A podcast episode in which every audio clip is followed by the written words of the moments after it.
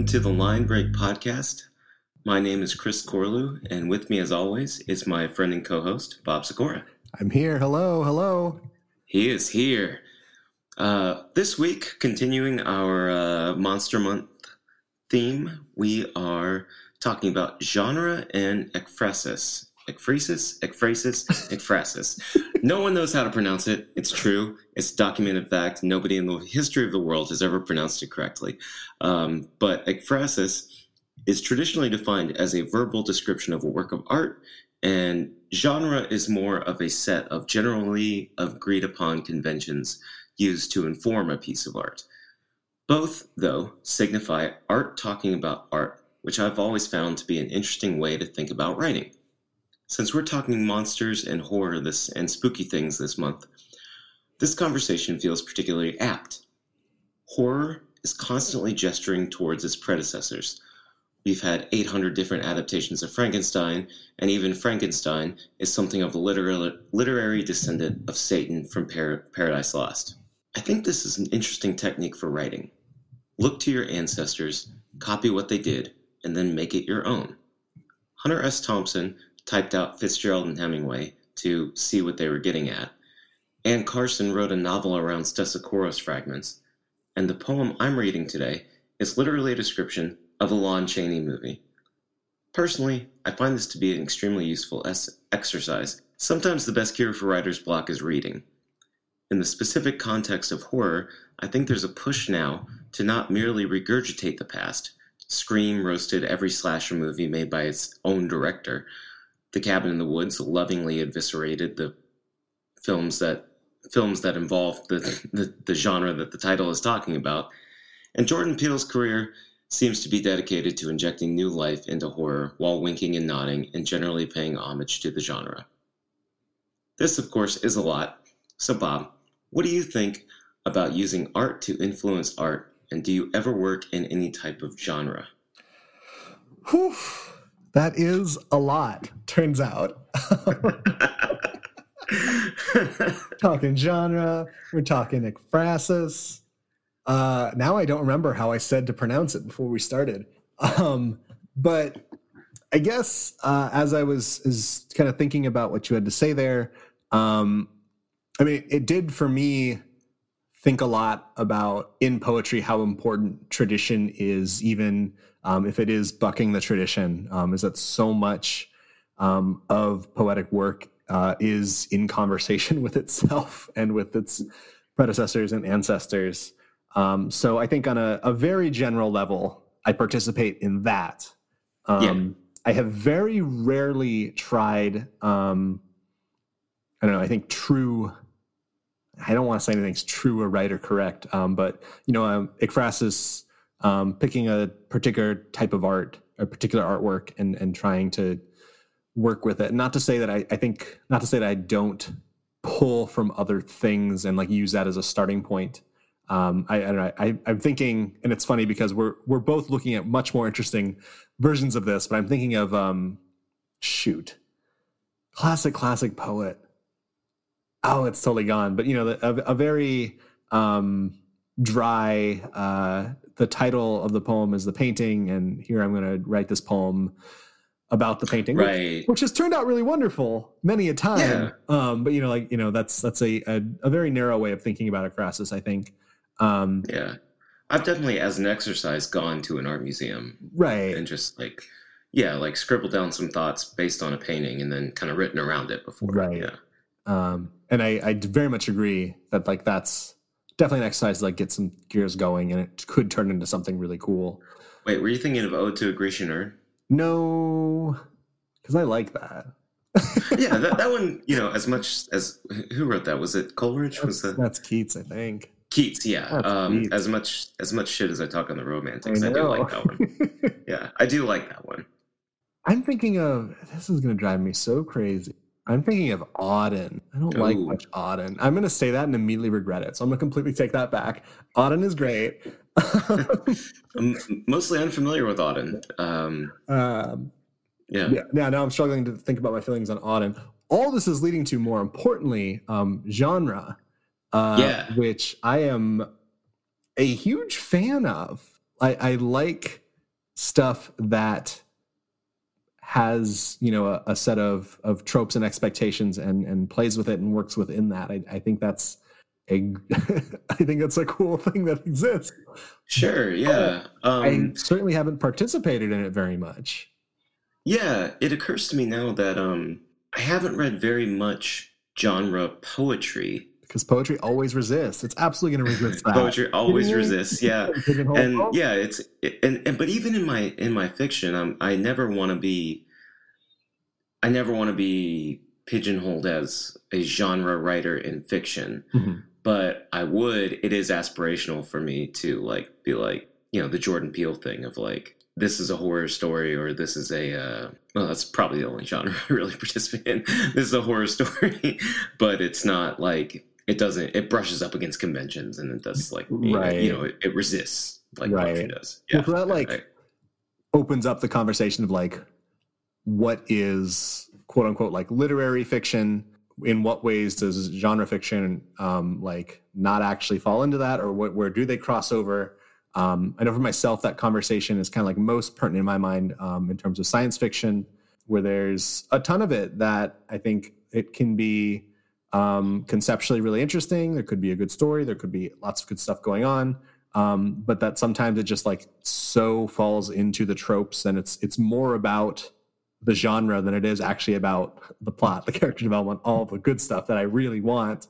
Um, yeah, fantasy. I think that that comes to mind too, where sometimes the writer is much more interested in what the genre has to offer but even that, as I'm like saying all that stuff, I'm like, oh, but there's still cool stuff to mine in some of yeah, for sure. Yeah, I think yeah, it's it is um as as we've mentioned on this podcast many many times. Um, uh, you know it when you see it, but I do think that like there's a line where uh, you can tell the writer is like sacrificing what you said, plot and character and mm-hmm. and and story for the sake of hitting beats or right um, genre tropes and stuff right. like that. And you know that that can be kind of frustrating. That can be kind of like a um, as you're reading, you're like, oh, so this is the part where this happens, you know, that right. that sort of thing. Right. Um, but uh, but it doesn't mean that the uh, those conventions aren't worth playing around in. Absolutely. Um, yeah. The the best description of this I've ever got, and this is I'm gonna mess it up, and it's because it's like secondhand from someone else who heard it from someone else. Um, but they're talking about how like you know a genre piece like isn't doing everything. Uh, yeah, is, is that it's overly invested in like the genre piece um, when you think of and i've actually i've never read a tom clancy novel so i can't really help with this but the way that in, a, in a tom clancy novel like it's more invested in explaining to you what technology these marines are using and what their guns are than like being an interesting character. You know? oh, sure, like, sure, yeah, sure. Like, or, or the same thing, I think, in like a. And speaking of books I've never read, uh, is uh is does this mean Herman Melville is a genre writer? He's more invested in those goddamn whales than he is. okay, Moby Dick is having a moment. Um, Moby Dick is having a moment. I do want to. I, I really want to read it because everything everyone hates about it sounds like stuff I love. Um, like he spent well, 600 pages talking about the sea, and I'm like, "Yep, give it to me." well, I've just like seen multiple different people on Twitter who should not be doing the same thing at one time. Other than the fact they like books, I guess, reading Moby Bit, Moby Dick, and they're all loving it. Um, right. And and like legitimately, the story goes around Moby Dick is that it was like not popular at the time, was not one of Melville's successful things, and was like refound years later um, I don't know, some Ivy League school probably, um, in the library, being like misplaced in like the science section of the library because it was so dry and so into the, the, the details. And this, you know, whoever found it was like, this is actually really sick. like we should canonize this. Um, I do not so know. So it's, it's, it's it's Nabokov's wife fishing Lolita out of the trash can. I had no idea. I had no I idea. That's, that's incredible. True no idea if that's true. I heard that story years ago, um, and I, I like it so much I'm going to retell it. yeah, I'm gonna I'm gonna choose to believe it.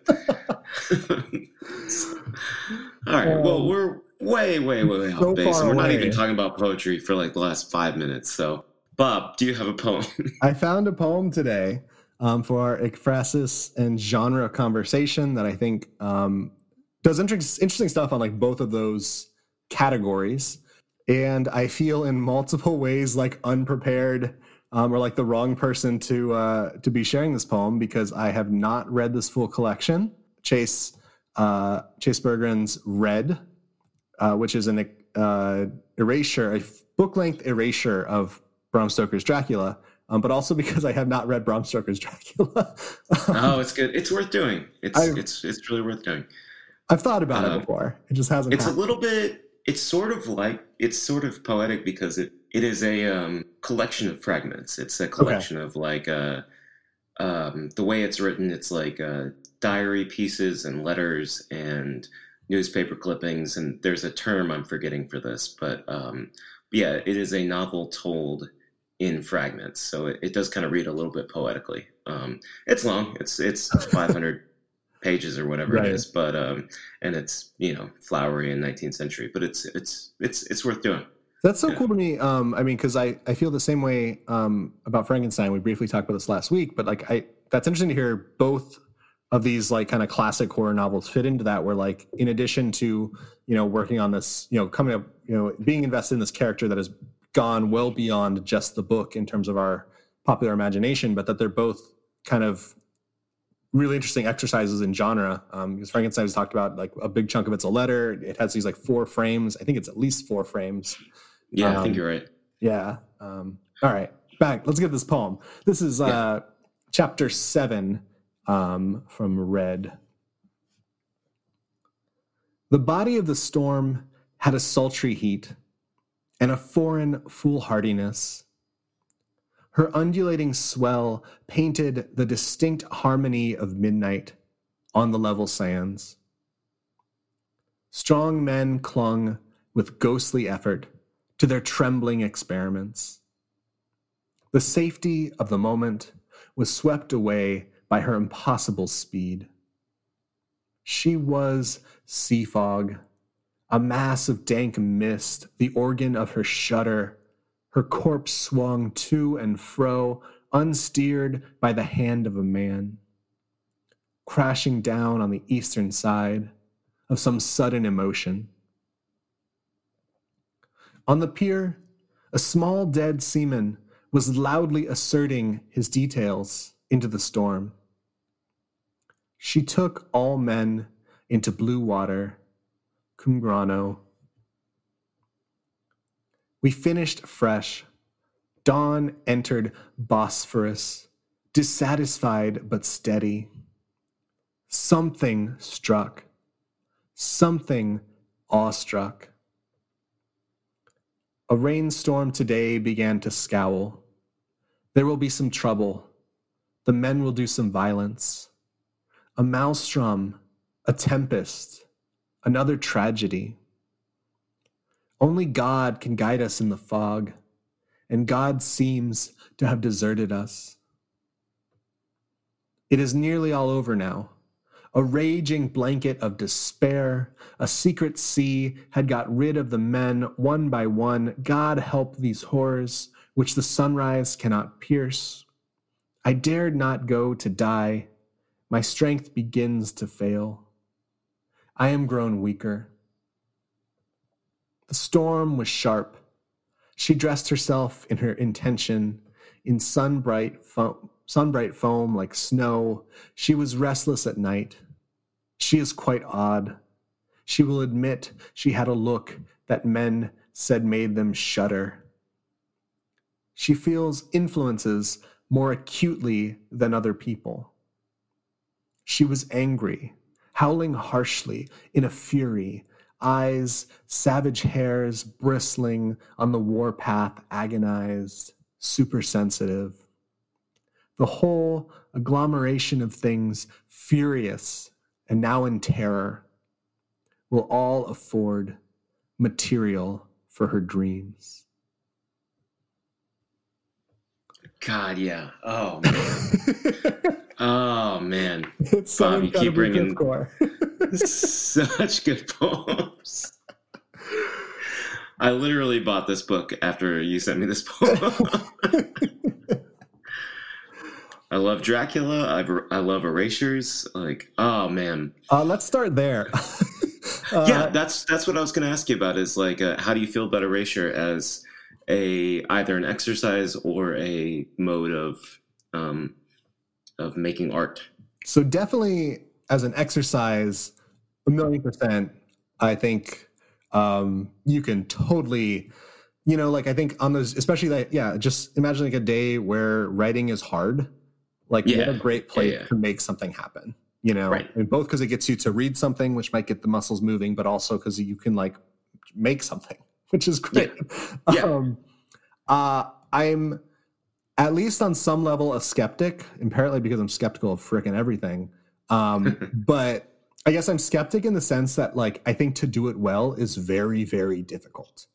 Oh, um, oh, 100%. Yeah, you know, yeah, like it's and like part of that's I guess maybe part of the the disconnect and and the temptation there is that it is easy to take a page of a book, do an erasure and I have a poem, you know. Right. But right, for that right. to be an interesting poem and a poem that excites me, um, I think sure as hell it takes a lot of work. Um, and why this is so exciting is that it's so successful. Yeah, yeah, yeah, one hundred percent. I think it's um, for me doing an erasure is always uh, a useful writing exercise. Like like like you mentioned, like a, you know, it's it's a it's a thing you can do in an afternoon. Then like you have a poem, um, but when you go back and do the edit, it is hard to it's hard to feel confident that like you made this poem. You know mm, what I mean? Mm, right. Um, yeah and um i think this poem's super successful in that and like part of it is like it's dracula which i haven't read for maybe 15 years at this point but you know really love i I've, I've certainly watched the movies over and over again and, I, and I, am a fan of fan of the book but um i haven't actually read the book i don't think since like freshman or sophomore year of college. And you know it was written in the 19th century. It was uh uh, and it in my memory it, it, reads like it was written in the 19th century. Right. and uh, a little flowery you know and there's like victorian prudishness and stuff. Um, but, um, uh, the erasure here weirdly like made me read it in the same voice that i read like raymond chandler books in like detective mm. novels um, it's it maybe it's a quirk of my my own brain and my my inner monologue but like it's interesting seeing something I normally associate with one genre, 19th century Gothic, um, and then experience it as another genre, which is 20th century hard boiled stuff. Right. Which and Raymond Chandler was a failed romantic poet, so you know maybe that's that's that's part of it. But um, yeah, it kind of goes back to this idea that like the medium of poetry is uniquely situated to reimagine art, you know, Ooh, um, yeah, change things. Um, Put it on the board. Let's go. Yeah. I love all that. Um, I guess one of the things that I was thinking about with this poem in particular, and, and I imagine, actually, I mean, just in general, I would be excited across the, the full collection to see how this plays out, whether it, it continues or whether it doesn't. I, my hunch is because I, I, I, part of not having read the whole thing is I have I, I remember when this was coming out, um, there was some buzz around it. I had seen poems before, and I was excited about it. Um, so I've you know I've read a number of pieces. What I'm getting at um, is that one of the things that I find in erasure is because you're cutting away so much, it's easy to get maybe abstract is not the right word, but like unspecific, unspecific you know? Yeah. Mm-hmm. Um, yeah, I know what you're talking about. Yeah. I mean, and, and part of the way it, it works here is this poem is about the storm and it keeps using the pronoun she. Um, and it's, it's, I think the poem is very intentionally playing with that idea of like, she is the storm. She also could be a person, you know, like there's, there's something yeah. going on there. Um, and I think often, I think one of my concerns with an erasure, yeah, is like when you lose that sense of specificity, um, you know, do you get something that's like diluted, watered down, too abstract? Um, and I think it's working in such an interesting way here. Um, you know, that yeah. ending, um, all the describing her, um, which again, I'm, I'm still kind of reading as this, the storm primarily. Um, but it, it just it's great. You know, howling Yeah. harshly.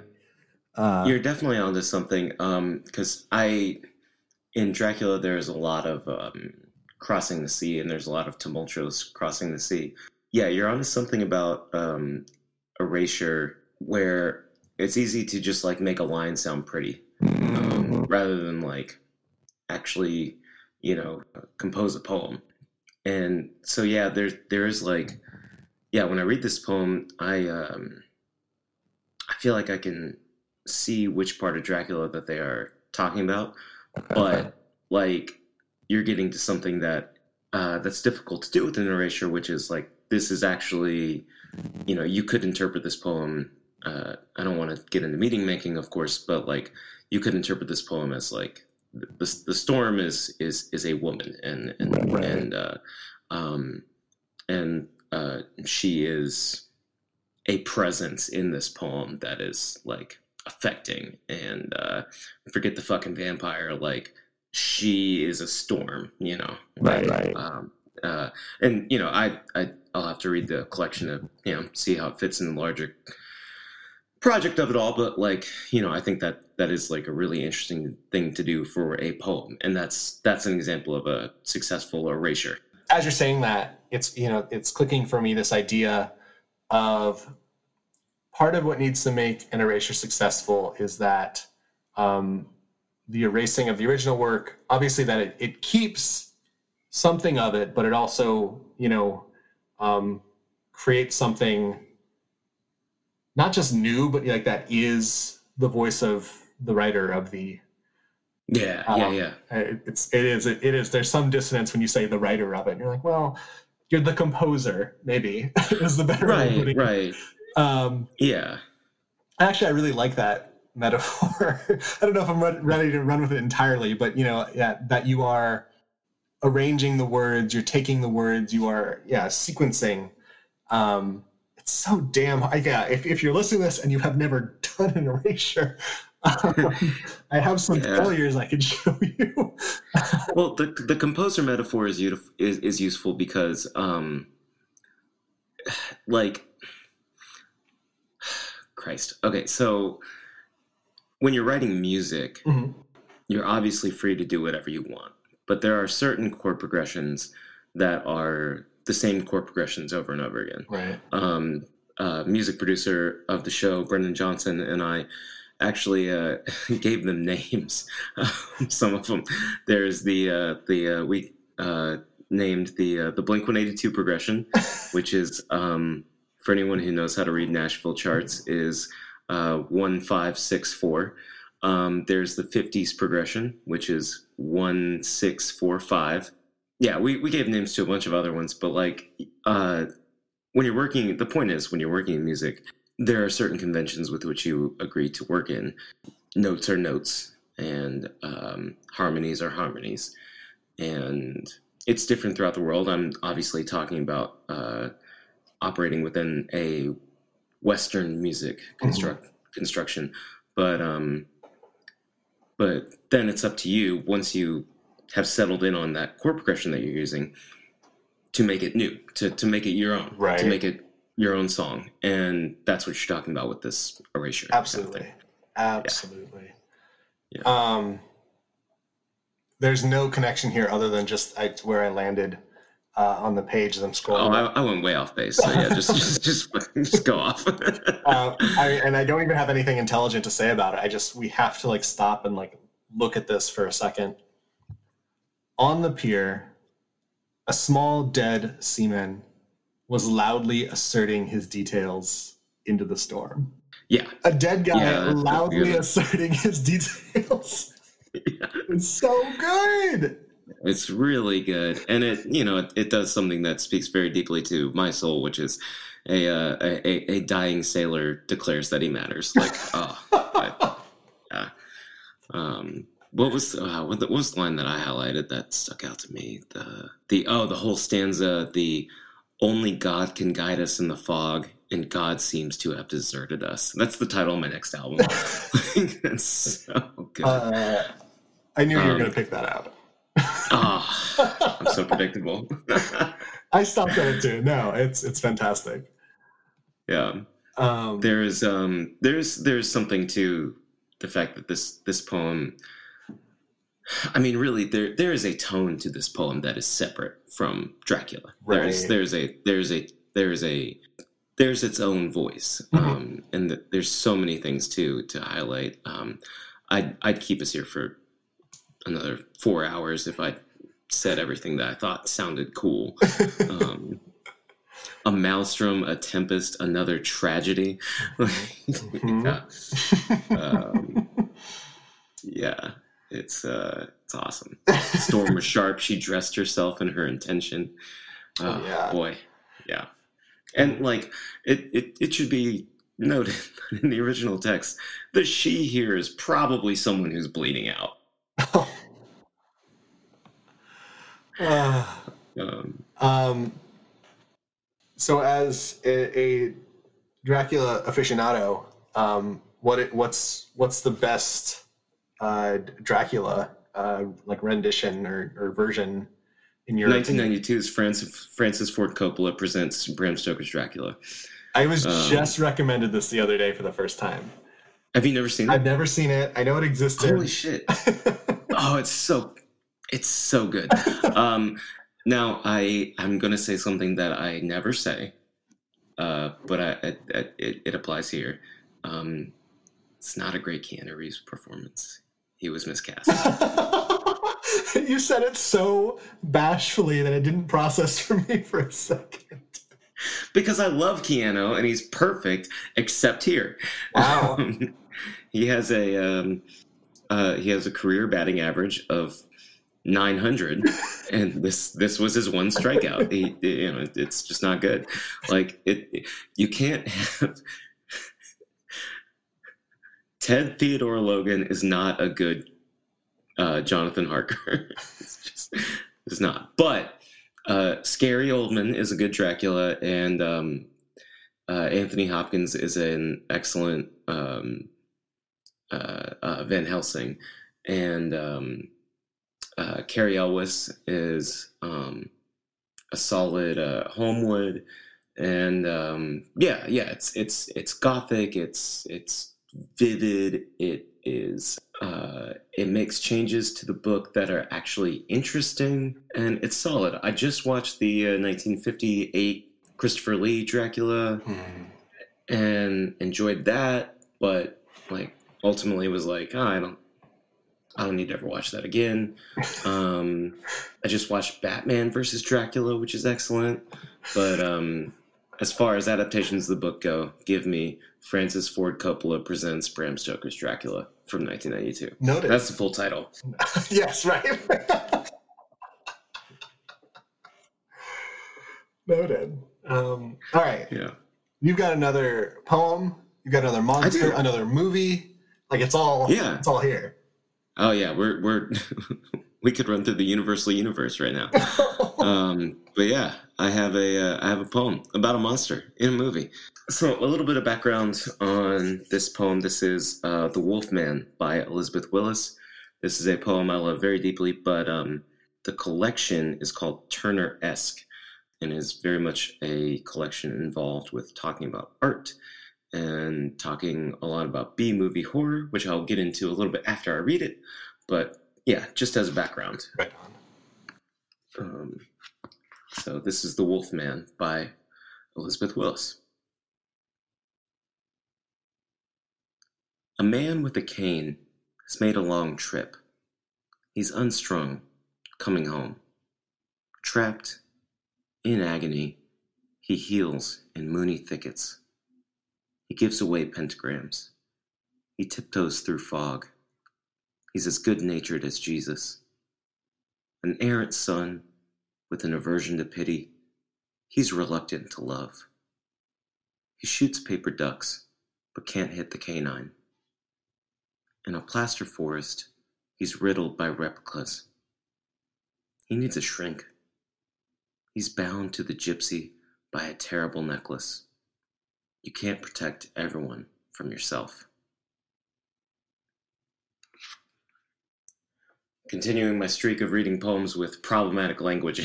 um, Uh, for anyone who doesn't know, gypsy is a slur. Right. Refrain from using it. Say Roma.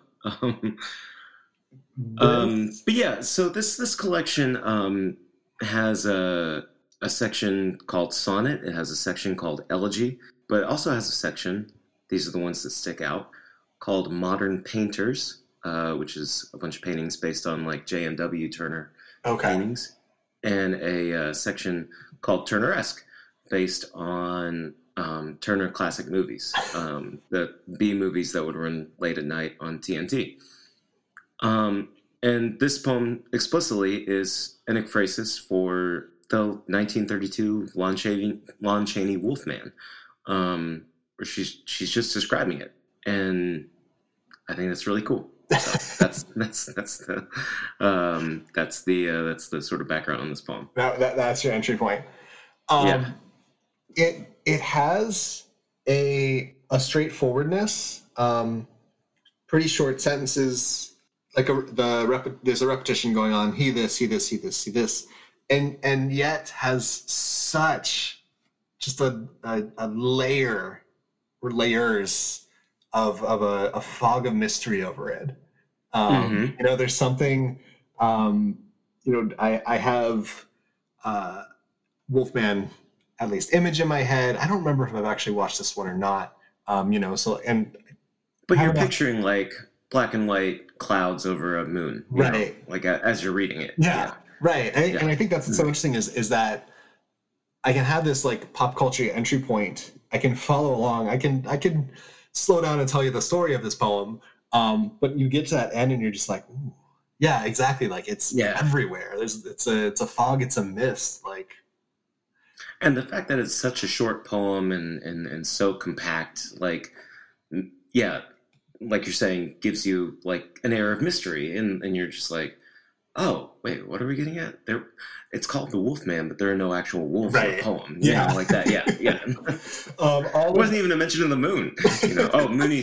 There, there are moony thickets. There are moony thickets, Okay. but no actual moon. right. Um, But yeah, Yeah. All, all of the all of the the danger and the scariness is one. It's like inside, it's interior, um, but it's Yeah. it's all underneath and and and waiting for you. You know. yeah, yeah. It's it's it's it's very um, it's very something is coming for you rather than something has has happened to you kind of thing. Yeah, um, yeah. It it is um. It, it is like if you've seen the movie, you know what she's talking about. Like, it, you know, I, I it's been a long time since I've seen the movie, but like, yeah, Lon Chaney does have like a silver cane. I, I think he, I don't think he needs it. I think he buys it in a uh, in a in a market when he arrives home. But he's been away from home for a long time, and he buys this cane. And she starts it with like she starts the poem with a man with a cane has made a long trip, and he's been away from home for a long time. And you just like you can read it, and, and I'm talking about it being an ekphrasis here or an ekphrasis, whatever. Um, uh, you can read it and picture scenes from the movie, but there are a bunch of other poems in the series that like they're movies I haven't seen, and I don't care. You know, like I, it, it doesn't bother me. Like Right. I, I can picture the movie when I read this, but uh, you know, for all the movies I haven't seen, I still like these poems, Right. and I just think that's a really interesting trick. You know, um, Absolutely. to uh, Well, I guess to do. thinking of a reach of a connection, but uh, there's anything we do on this podcast, it's reach for connections. because I, I was talking about specificity in in uh, in um, erasure, um, and there there is something interesting here in describing this person, and that it is true to the movie, but there is like enough distance um, that there is. Like I'm trying to. I'm trying to think what I'm trying to say. um, Is it is it that there's enough distance that it's not beholden to the movie, but it's its own thing? Maybe Or- that's it. Maybe that's. I mean, I guess like or like because of the title, it it's forcing me to think of it, think of the movie, think of the character, think of kind of the pop culture. Um, Yeah, And and if you haven't seen the movie, you you've you've seen the image of Right, the werewolf. Like, right. that's that's in your head. but that it's holding back so much of what I assume and what I know about the Wolfman. Um, Mhm. That I don't know. That gap is making me think about um, Yeah. who's this? Who am I? Who is the Wolfman? yeah, no, no, yeah, I, I, I, I think you're, I think you're onto something. Um, and and, and it's a sm- small, subtle, damn thing. Um, but that we're he's this. We're describing him. We're describing him. We're describing him. And the last line is is uh, you know it, in like platitude fashion. Not that it is a platitude, but you can't protect everyone from yourself. Um, in that it's right. definitely very true about him. But we also do have to like zoom out and like what does that what does that mean for us? You know? Right, right.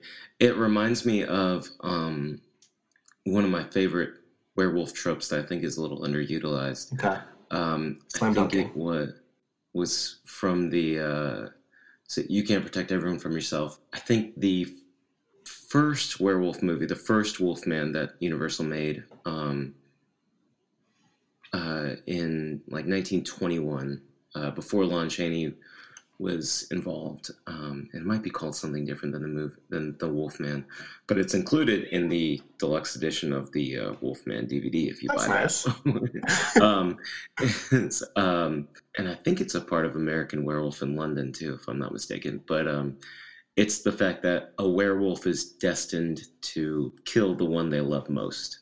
Um, so the idea that when you're in in wolf form, you will kill the person you love Right. the most. That's who you will gravitate towards, and you won't even know it because you're in wolf form. And, Right. Like I just I fucking love that. I love that idea that like if you take the idea of the werewolf as a um, an uncontrollable id and like a uh, your worst impulses, and you're gonna kill the one you love, like while you're not conscious of Yeah. yourself. Like that is oh boy, there's a lot to it. uh, I, I, I agree. That's interesting because that's not part of my vocabulary of, of the Wolfman mythology. Um, and yeah, I shouldn't be talking about it on the podcast because I'm writing a couple of short stories about it. Uh, well, what I was going to say is, uh, is last week, you know, you said the Wolfman would would be the one you would be down to be. It'd be easiest to be because you just lock yourself up in, uh, you know, in the garage once a month. Uh, but Right. apparently, you're still des- you can do all that effort. Um, it's to happen. Yeah, I well, I mean, you know, part of the reason I chose Wolfman last week is I am deathly afraid of hurting the people close to me. Right. Um, It's fair. yeah. I am really, really, really afraid of, you know, um, not being in control of my own actions and hurting the people I love. And I don't, not to say I think those things are going to happen. I'm just, it's it's a fear of mine. you Sure. know? Yeah. Um, yeah. Um, Now we're getting real deep. Yeah. That's that's that's too much soul bearing for this podcast. I'm gonna have to. That's what poems do. That's why they're great. they get us to talk about our feelings, which is all I ever want to do. yeah. But I mean, isn't that isn't that bone chilling? Like the idea that like you could just accidentally hurt someone you love while Um, being a wolf. As a human being, I can agree with you. That's really upsetting, and I don't want to do that. Um, as someone who is like has, I am several hundred miles away from anyone I love. Right. Um, I like, I just can't picture it. like, that feels so far away. Um, that uh, You're on notice, Kansas City. Bob doesn't give a shit about any of you. I haven't known anyone long enough to love them. it's, it's been three months. All right, we're hit. We hit that point. We hit that point. let's, get into basketball. We're not talking about the champions. Uh, we're not. We're just. We're just not talking about it. There are genres of basketball players. Um, and no, I'm being serious. um, so you, all five foot eleven inches of you, is you are a big man. Okay. Um, you are you're a, you're a screen man, you're a roll man, you're a rebounder, you're a defender. There are other genres of basketball player. Right. Um, and if you could magically transform your body to become something different for a day, what genre of basketball player would you be? So I I am a wing. I, I can bring the ball up, but I probably shouldn't. Uh, my strengths are mostly shooting and passing and cutting and setting screens. But if I could, just for a day, I'd be a ball dominant point guard. Um, not because I want to like pad my stats or play selfishly or anything. Like I don't want to like Westbrook triple double anything. I just wish so hard that for a day, one day, four hours of a run, I could have the vision a and handles and command to absolutely control a game. um, I was trying to think of a player comp. Uh, Iverson came up, but I think it's something closer to Luka Doncic um, to be able to like make some moves, take a step back three, make a circus pass. You know, just like just have the command and vision of the game. So I I am a wing, but for one day I would like to be a ball dominant point guard. What is uh what's your player that you would want to be? You know, my answer probably isn't that different. Um, I don't think it, you would even need to like transform my body that much. Like, uh, uh, you know, probably I, I definitely need to be a little bit more in shape, a little bit more athletic. But uh, I just wish I, I had any ball control and any ability to dribble. um, and and this is not quite the same genre of of player, and I know you're going to be mad. Um, but I mean, like, I want to be Rondo. Like, I want to have a pickup game where I'm just completely in control and setting everybody up. Um, and just like, where, I mean, I don't have that basketball intelligence, but I would like to be someone who my physical ability to play is really high and matches the basketball intelligence. Sure, That sure. so yeah, that makes sense. Yeah, Yeah. I, I feel you. Um, you're just now on the record as wishing you were Love Rondo. a uh, Love him. person who couldn't shoot beyond four feet and screamed homophobic slurs at referees all the time. Um, yeah, you're on the record as that. Yeah, so that's okay. and look like Earthworm Jim. I'm fine with Earthworm Jim. Fine with that. I, I, there are other things I will I will not no qualms with. Understandable um, reasons to dislike But no, I get I get what you're saying. I'm trolling you. I get I get what you're saying. Like, yeah, like the uh, that ability to um, he does see the game, and there is an aesthetic to his game that is is is very nice. So it's also the, Um, the person uh, who I played against who does the, the Rondo uh, curl fake with the ball just because I stole a move from him doesn't anyone mean, else I know. also Just 'cause I it works. Hey, it, it works. Except against Anuj, our friend Anuj. He he can he can defend it whenever I do it. He always sees it coming. I hate it. because all of us only have a move at best. That's, that is a fair point. Yeah, I I have that. I have the I have the rondo fake and I have the fade away, and that's about it. Um, that's well, I think we did it. Uh, I think uh, Somewhere in there, there's an episode. yeah, that's an episode. Um, this this was a fun one for me. Um, I hope it was a fun one for you as well. Um, but yeah, I I love talking about genre and how art informs art, and uh, this could have been seven or eight hours long. Um, so I hope you at home listening, or you in your car listening, or you in the bathroom listening, or you cooking dinner listening, also enjoyed this. Um, that's been an episode. Uh, our music is produced by Brennan Johnson. Our art is designed by A.M. Strickland, and we'll talk to you guys next week.